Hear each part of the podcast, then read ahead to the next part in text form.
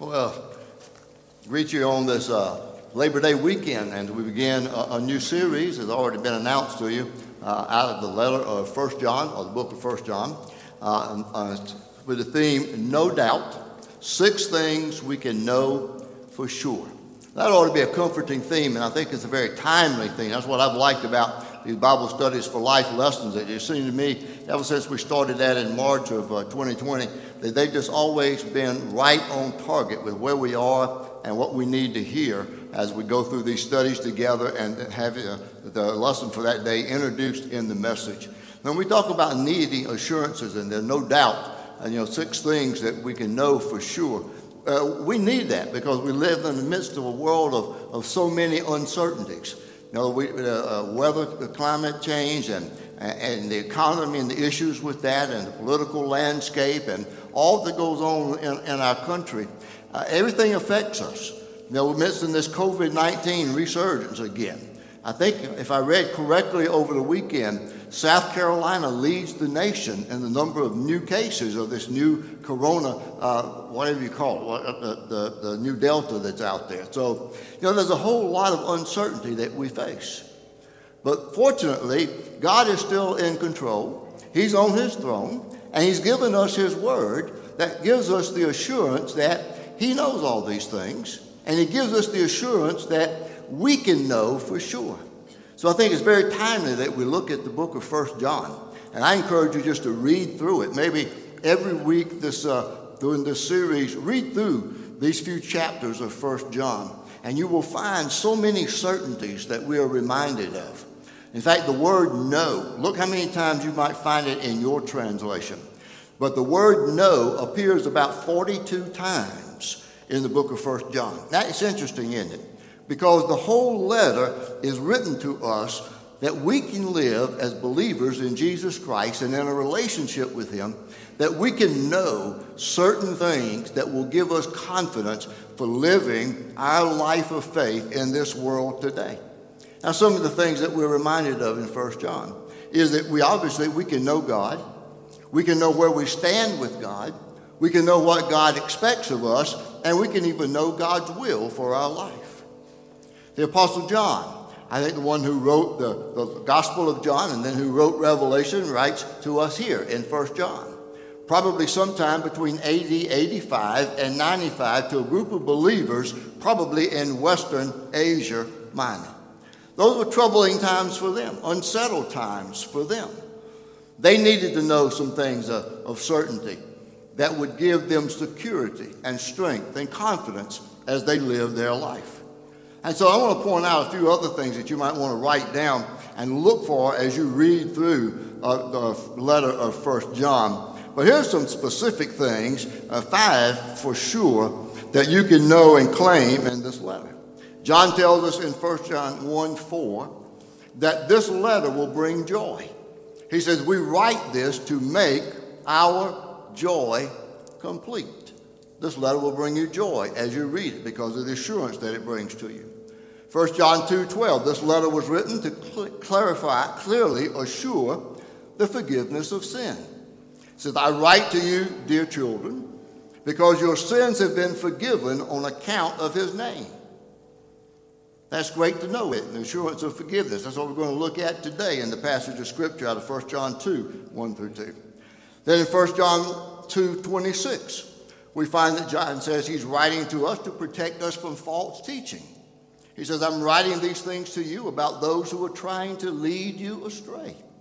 That's a strange thing in it, but sometimes we have to know that truth because there's always untruth out there that's trying to lead us astray. I love this one, 1 John 5 13. This letter was written to assure us as believers of eternal life. John says, I write these things to you who believe in the name of the Son of God so that you may know that you have eternal life. See, that's a great assurance, isn't it?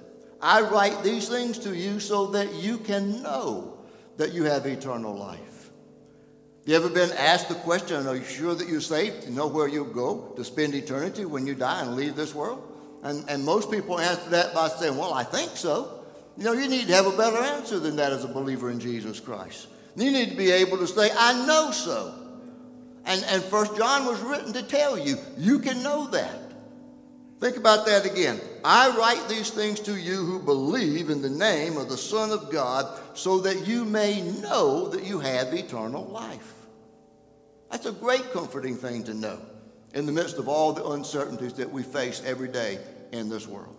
And then 1 John 5 14, this is another great reminder that we have the assurance that when we pray in his name, that God hears our prayer. This is the confidence we have in approaching God, John says that if we ask anything according to his will, he hears us. Man, those are, those are great. Those are five things I picked out of 1 John, just going through them randomly. And there's a great assurance and comfort to us. Today we're going to look at one that we all need to know the great uh, theme of being forgiven, and the choir's anthem on that forgiven. It cleanses, we're cleansed, and we have a new life from within when we know that we're forgiven. Some of you today might be in the doubt of knowing whether you are truly forgiven by God. You don't know where you stand in relationship to God. I'm hoping that when you leave here today, you will have the full assurance of knowing that you are forgiven because of God's grace given freely to you through Jesus Christ. So look with me in your Bibles or on the screen or on your Bible app on your phone, wherever you choose to have your Word of God. But we're going to look at a portion of what you'll be studying in your life group. We're just going to look at uh, chapter 2, verses 1 and 2, and talk about then the assurance of forgiveness. John says, My dear children, I write this to you, and catch this phrase, so that you will not sin. Now, some of you might get turned off right there. That's impossible in my life, right? That's what's, that, that's what's going through your mind right now. Listen to it again. My dear children, I write this to you so that you will not sin. But, now we're taught always that that conjunction but negates everything that's before it, right? In English language, he says, but if anybody does sin. That's another interesting phrase. If anybody does sin we have one who speaks to the Father in our defense Jesus Christ, the righteous one. He is the atoning sacrifice for our sins, and not only for ours, but also for the sins of the whole world. Now, those phrases ought to be enough to get our interest up. Well, well, how, how did you think about that phrase? When John says, I write this to you so you will not sin. Some of you might have turned a deaf ear to that and said, ah, that doesn't apply to me. I'm constantly living in sin. Some of you might have said, I'm above that. I'm above sin. I don't have to worry about that today. We'll talk about that presumptuous attitude a little bit later on. And some of you might be thinking, okay, I'm going to get the assurance from John that I can walk out of here and live my life and never sin again. Don't be mistaken in thinking that, okay? So, what, what is John saying to us? Is he telling us that we can reach the place in our spiritual journey in life in this world with all the temptation that we face that we can live a sinless life? Or does it just simply mean that we can't know that we are forgiven of our sins, both past and current and present, yet to come? So here's what we need to understand how John is writing this letter. John is talking about, first of all, our course in life. Our course in life. That is the direction of our life. Notice how he addresses that. My dear children, to whom is he writing them? He's writing to a group of believers, my dear children. John's a believer. He's one of the apostles. He's writing to a group of believers, and he's saying to them, My dear children. Some other translations say, Little children. Little children. So we need to understand clearly then what John is teaching us about this concept about forgiveness and the assurance of being forgiven and what he means in this phrase, so that if anyone sins, or, or I'm writing to you so that you will not sin. He is not teaching a presumption about grace and forgiveness. He is not teaching a presumption about grace and forgiveness. We'll also look today at one of the great scriptures in 1 John 1 verse 9, that says, If we confess our sins, He is faithful and just and will forgive us our sins and purify us from all unrighteousness. Now, that is something that we can claim every day in our life. That's, the, that's that amazing grace of God that He's made available to us in our sinful life. Hebrews 6:18 tells us that it is impossible for God to lie. He promises that He will forgive you, and He tells you how He will do that, and it's through His grace that's found in Jesus Christ. So God is making it plain for us today. We can have the assurance today that we can be forgiven of every sin we've ever committed and every sin that we will commit as our life continues on in this world. God's mercy and grace is abundant so that He will cover all of our sins. Or as Erwin Lutzer, who a former pastor at Moody Church in Chicago, said, There is more grace in God's heart than there is sin in your past. That's a great reminder and a great assurance. There is more grace in God's heart than there is sin in your past. So that's why John says then, He is our atoning sacrifice for our sins, and not only for our sins, but also for the sins of the whole world. The sins of the whole world. We're reminded once again that when Jesus died on the cross, it was enough. His last words were, It was finished. Means that what he had come to do to accomplish salvation for us was finished on the cross. His finished work on the cross guarantees us that we can be forgiven and that we can know that we are forgiven.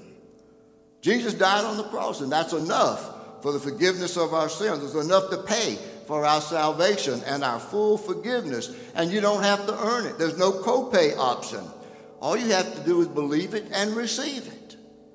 Now, a lot of people go through life with the attitude, whether they actually voice this question or not, with saying, Well, how much sin can I commit and still go to heaven? You ever wonder about that? How much sin can I commit and still go to heaven? You know, sometimes wonder, what's the bottom line in this? Or what's the least that I have to do, okay? What is the least that I have to do to go to heaven? And it, John is saying, you're missing the whole point about your course in life. It's not about saying, well, how much can I sin and still eke in to heaven? That's not what he's saying. So we need to be careful about that because that is that presumption about God's grace. And, the Apostle Paul dealt with that in, his life, in his ministry, in his writings. And there was an issue evidently in the church at Rome that he had to write to the Romans and say in chapter 6. And he states it this way with rhetorical questions, and then he answers them. What shall we say then? Shall we go on sinning so that grace may increase? So some people have that notion to say, okay, if grace is there to cover my sins, then the more I sin, the more grace I get from God. I hope you don't think that. But that's what Paul said. What shall we say then? Shall we go on sinning so that grace may increase? And then he answers that. By no means. We died to sin. How can we live in it any longer? He's reminding us that in Christ, we are forgiven, but we have died to sin. That should be our course or our nature in life as we walk through this world.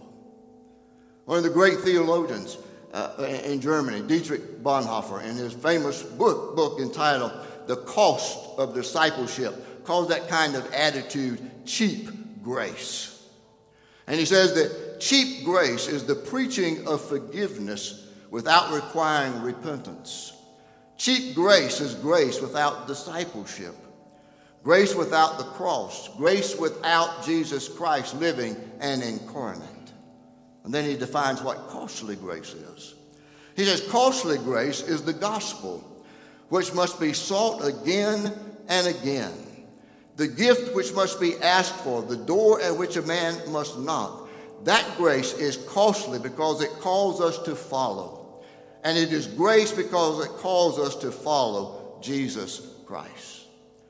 Not too long after Bonhoeffer wrote those magnificent words in that book, uh, The Cost of Discipleship, he was executed in a German prisoner of war camp.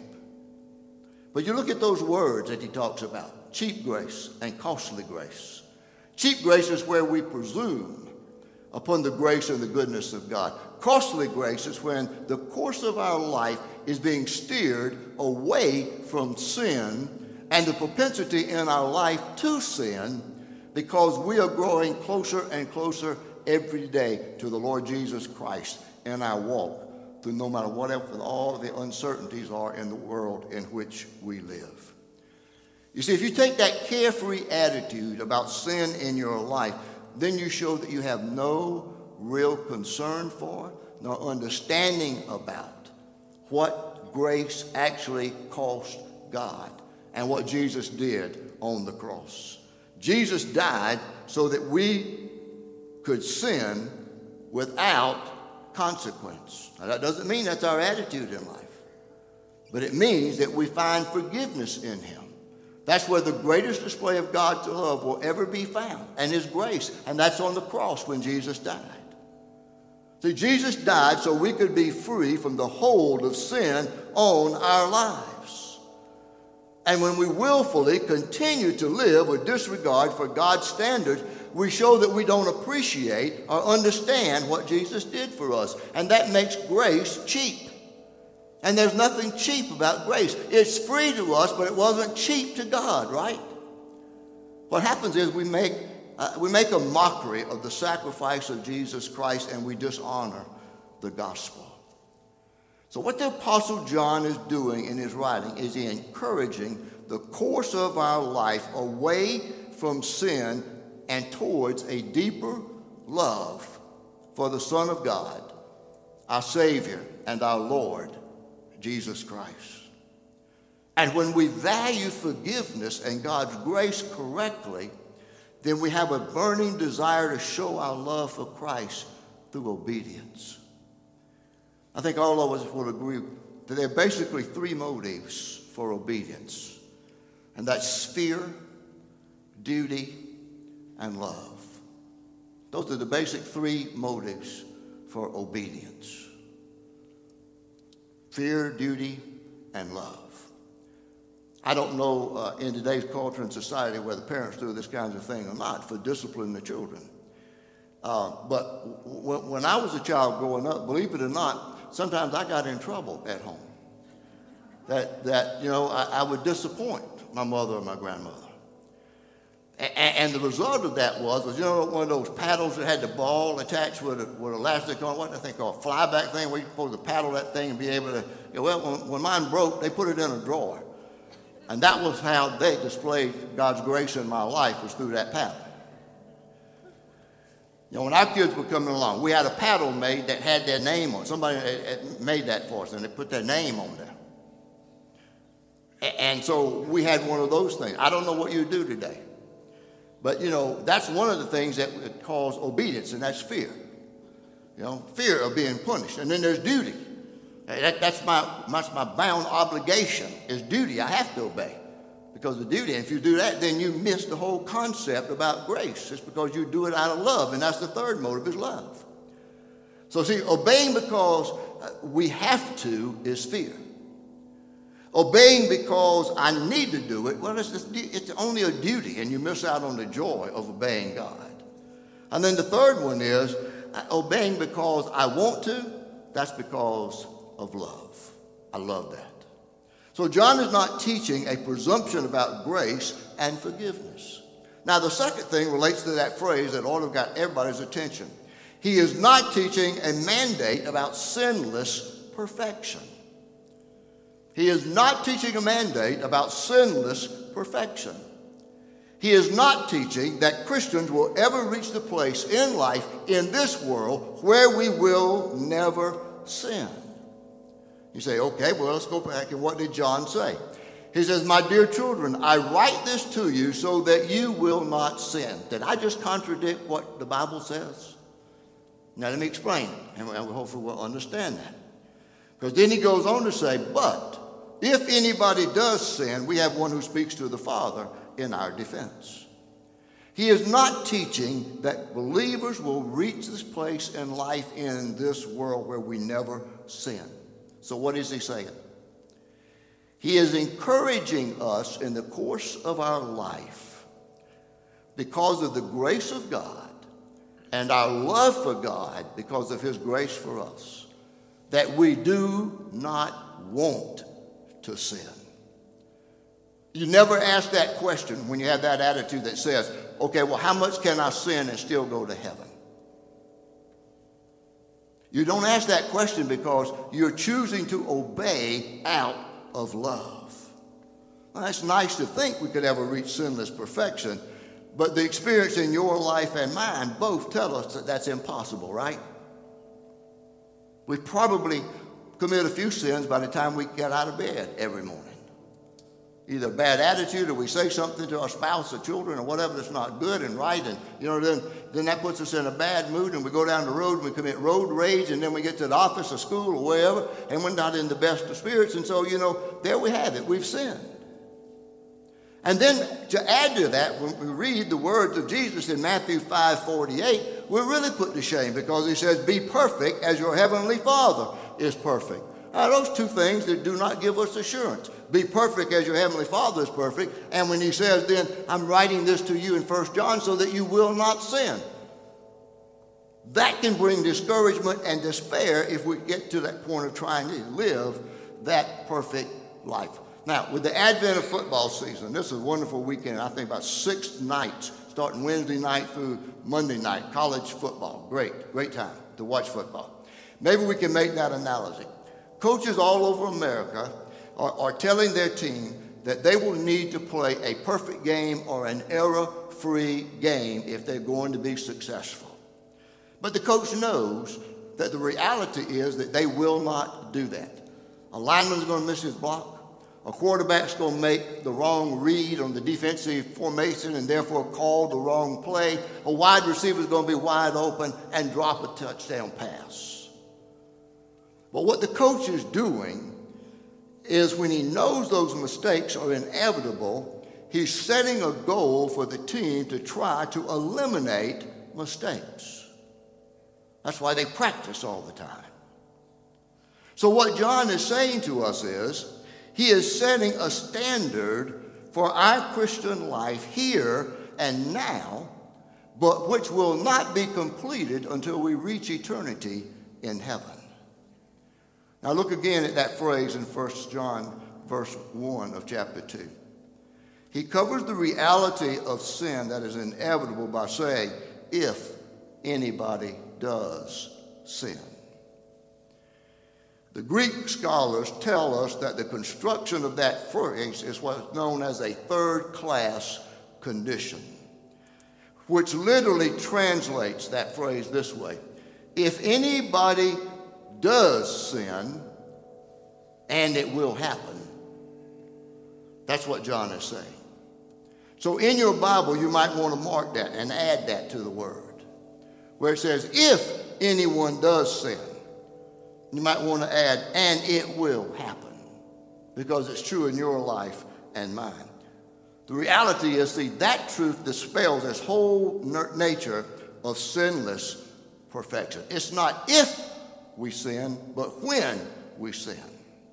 And see, then that keeps us from getting frustrated or discouraged, and that in turn is an assurance for our life as we walk in this sinful world. And John gives us two reasons for assurance and celebrating that. He tells us that Jesus Christ is our advocate, or the one called beside us who makes intercession to the Father. And he tells us that Jesus died on the cross and to pay the sacrificial requirements for, for the sins of every person in the world. So that means you and me included. So the second thing we observe then is that John is talking about our counsel for life. Our counsel for life. If anybody does sin, put in that phrase, and it will happen, we have one who speaks to the Father in our defense Jesus Christ, the righteous one. He is the atoning sacrifice for our sins, and not only for our sins, but also for the sins of the whole world. Now, in some translations, the, uh, uh Jesus is referred to as the advocate. In other translations, like NIV, he is the one who speaks to the Father in our defense. it, it is actually the Greek word for paraclete, which means one who is called to walk alongside of us. Same word used for the Holy Spirit. That's why God gave us the Holy Spirit to be our paraclete, to walk with us in life and all that we experience. So you get the picture. This is the picture that John is trying to paint. When you need a defense attorney, you have one who is always standing beside you, and that is the Lord Jesus Christ.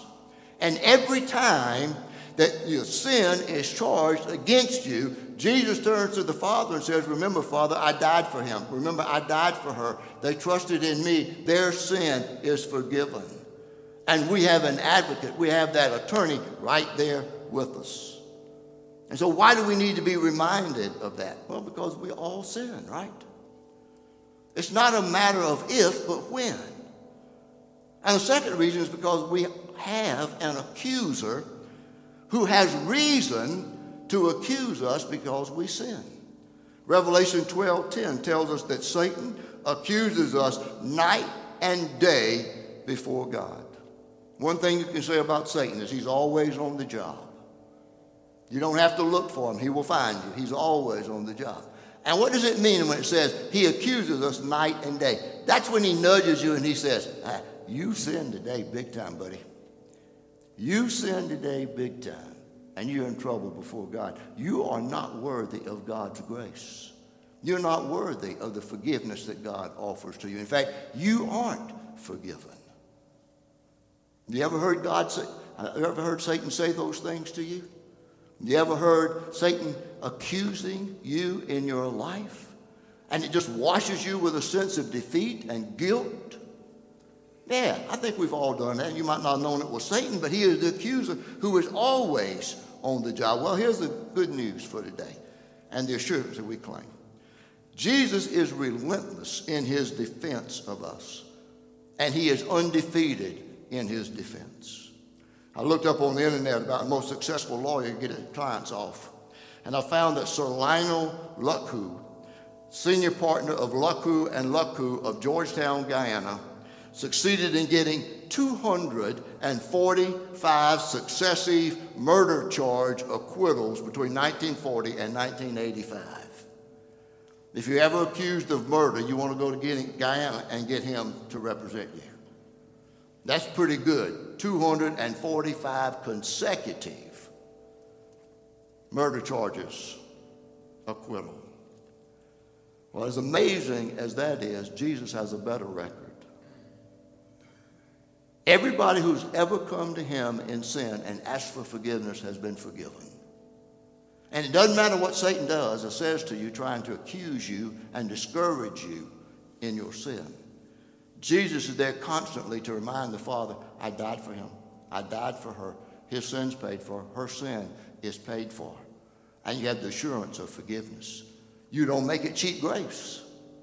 You don't presume upon God's grace and sin so that more grace will abound. Paul said, no, no, no, that's not the way it works.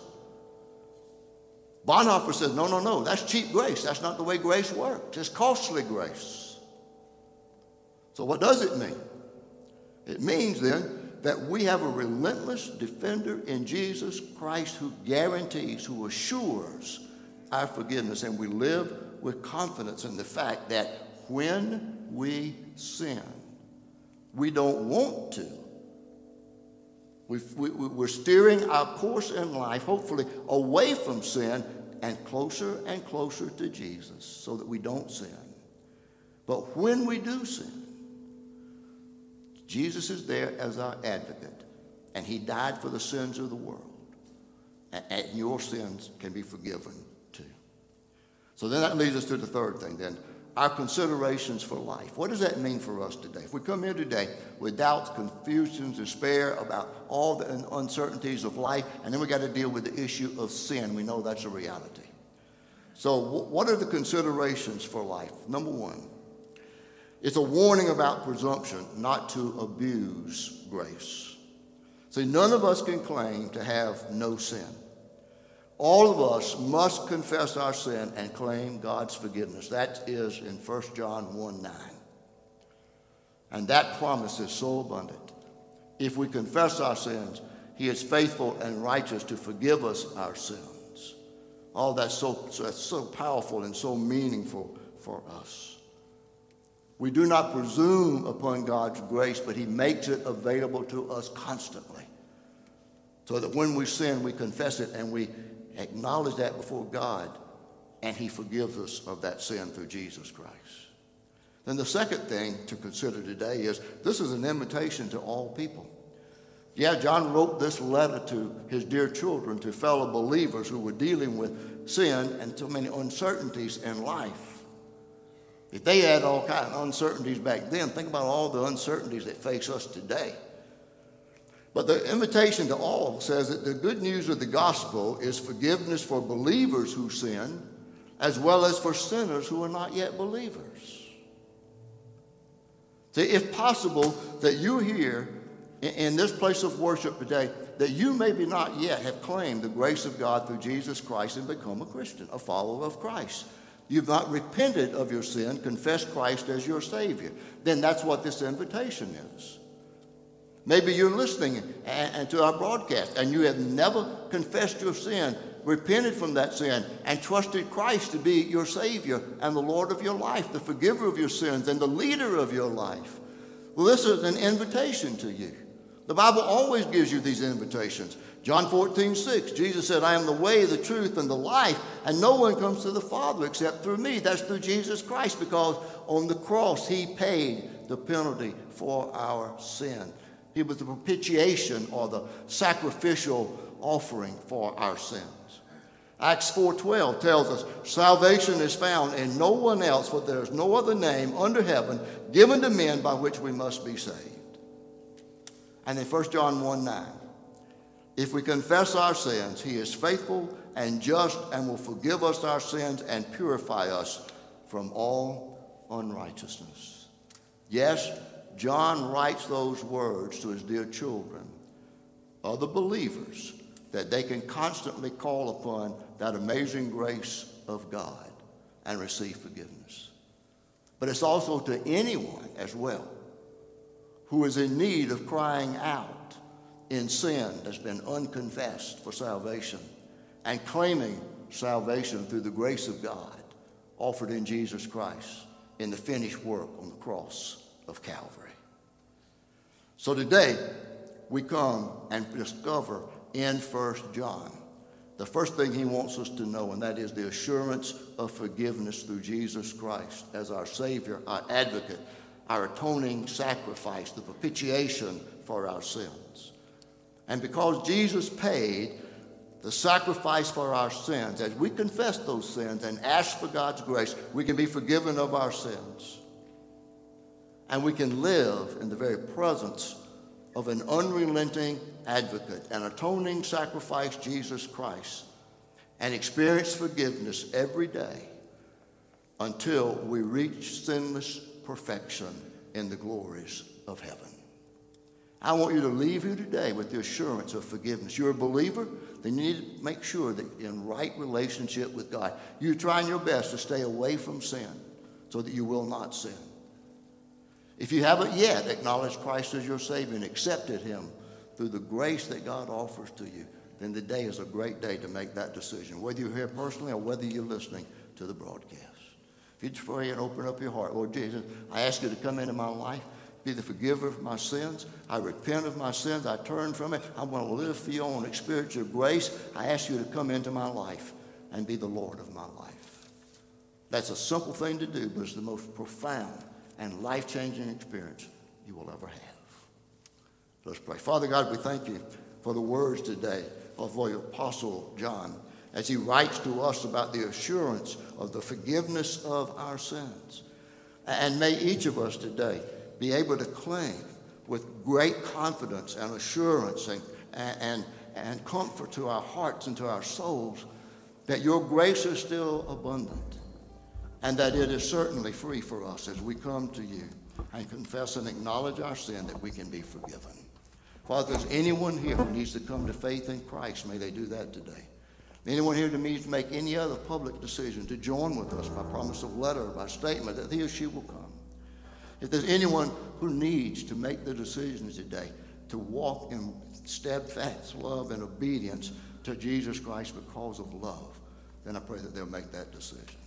Father, thank you for the assurance we have of the forgiveness through Jesus Christ, our Savior and our Lord. Amen.